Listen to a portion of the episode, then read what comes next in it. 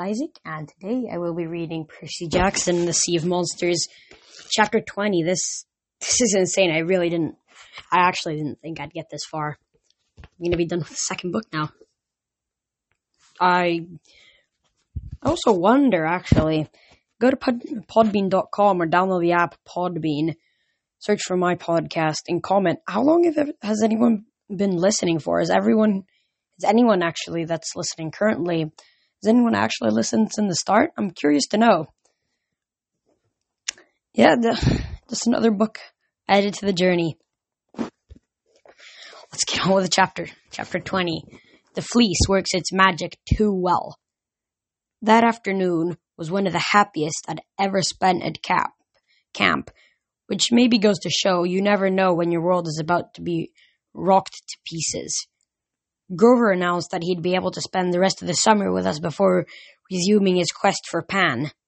His bosses at the Council, of Cloven Elders were so impressed that he hadn't got himself killed and had cleared the way for future searchers that they granted him a two month furlough and a new set of reed pipes.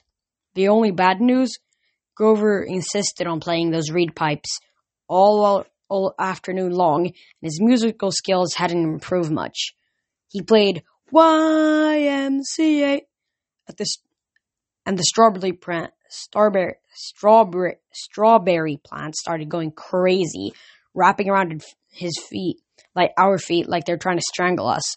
I guess I couldn't blame them. Grover told me he could dissolve the empathy link between us now that we were face to face, but I told him I'd, I'd just as soon keep it if he were if that was okay with him. He put down his reed pipes and stared at me. But if you get but if I get in trouble again, you'll be in danger, Percy. You could die. If you're in trouble again, you I want to know about it. And I'll come him and I'll come help you again, G man.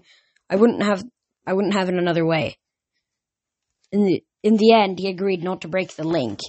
He went back to playing YMCA for the strawberry plants. I didn't need an empathy link with the plants to know how they felt about it. Later on during the archery later on during the archery cra- arch- archery class, can't speak today.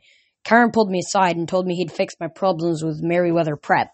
The school no longer blamed me for destroying their gymnasium. The police were no longer looking for me. How did you manage that? I asked. Chiron I, Chiron's eyes twinkled. I merely suggested that the mortals had seen something different on that day. A furnace, furnace explosion that was not your fault. You said that and they just bought it? I manipulated the mist. Someday, when you're ready, I'll show you how it's done. You mean I can go back to Meriwether next year? Chiron raised his eyebrows. Oh no, they've still expelled you. Your headmaster, Mr. Bonsai, said you had, how did he put it, ungroovy karma that disrupted the school's education aura. But you're not in any legal trouble, which was a relief to your mother. Oh, and speaking of your mother, he unclipped his cell phone from his quiver and handed it to me. It's high time you called her. The worst part was the beginning. The Percy Jackson, what were you thinking? You have no idea how worried I was. You sneaked off from camp without permission, going on dangerous quests and scared me half to death part. But finally she paused to catch her breath. Thanks, I needed to. Oh, I'm just glad you're safe. That's the great thing about my mom. She's no good at staying angry. She tries, but it wasn't, but it isn't in her nature.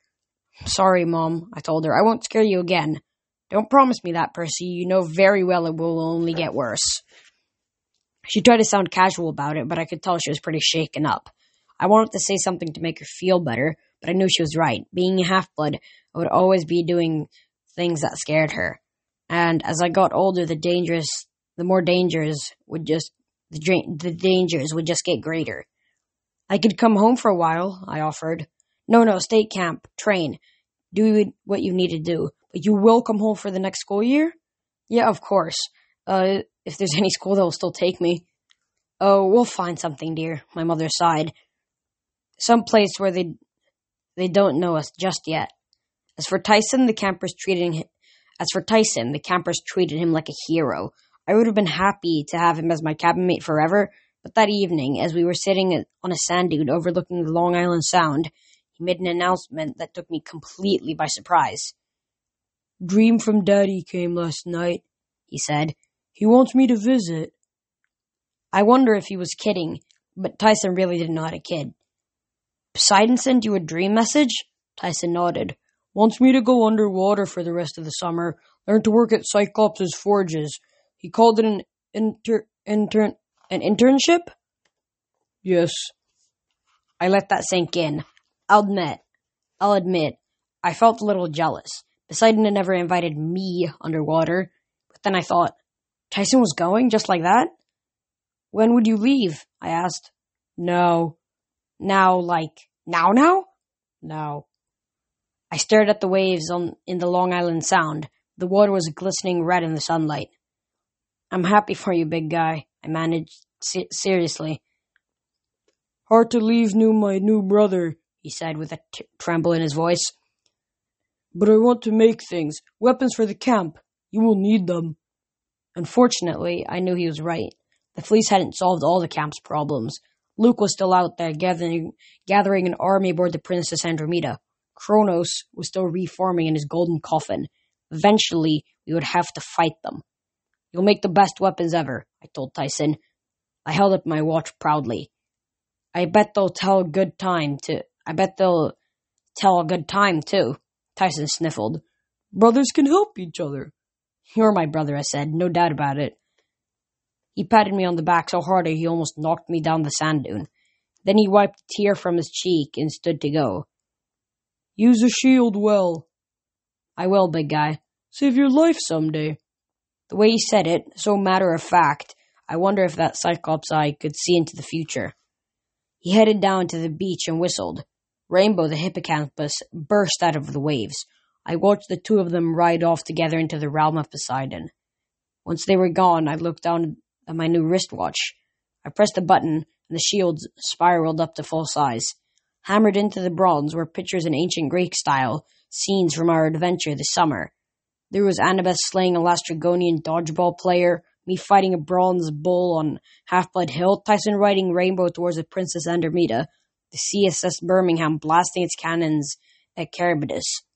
I ran my hands across a picture of Tyson battling the Hydra as he held aloft a box of monster donuts. I couldn't help feeling sad. And I, I knew Tyson had uh, would have an awesome time underwater, but I'd miss everything about him. His fascination with horses, the way he could fix chariots, or crumple metal with his bare hands, or tie bad guys into knots. I'd even miss him him snoring like an earthquake in the next in the bunk, ne- bunk next to me all night. Hey Percy, I turned. Annabeth and Grover were standing at the top of the sand dune. I guess maybe I had some sand in my eyes because I was blinking a lot. Yeah.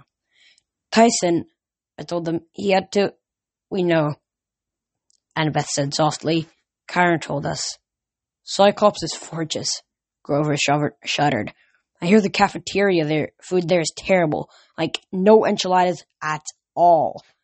Annabeth held out her hand. Come on, seaweed brain. Time for dinner. We walked back towards the dining pavilion together. Just the three of us, just like old times. The storm raged that night, but it parted around Camp Half-Blood as storms usually did. Lightning flashed against the, against the horizon, waves pounded the shore, but not a drop fell in our valley. We were protected against, again thanks to the fleece, sealed inside our magical borders. Still, my dreams were restless. I heard Kronos taunting me from the depths of Tartarus. Polyphemus sits blindly in his cave, young hero. Believe he has won a great victory. Are you any less deluded? The Titan's cold laughter filled the darkness. Then my dream changed. I was f- following Tyson to the bottom of the sea, into the court of Poseidon. It was a hall, a radiant hall, filled with blue light, the floor cobbled with pearls.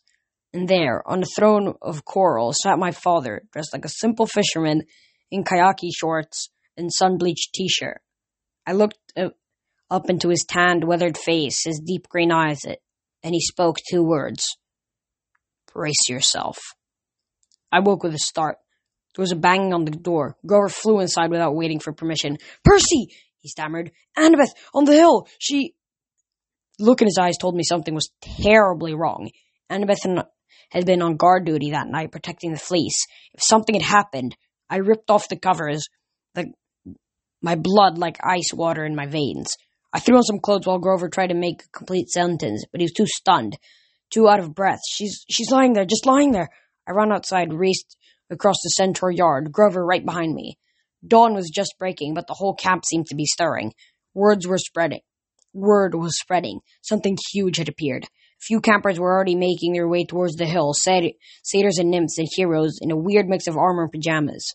I heard the clop of horses and Chiron galloped us by, up behind us looking grim. Is it true? he asked Grover. Grover could only nod, his expression dazed. I tried to ask what was going on, but Chiron grabbed me, me by the arm and effortlessly, effortlessly lifted me onto his back. Together, we thundered up Half Blood Hill, where a small crowd had started to gather. I expect, expected to see the fleece missing from the pine tree, but it was still there, glittering in the first light of dawn. The storm had broke the sky, and the storm had broke, and the sky was blood red. Curse the Titan Lord, Chiron said. He tricked us again, given given him himself another chance to control the prophecy.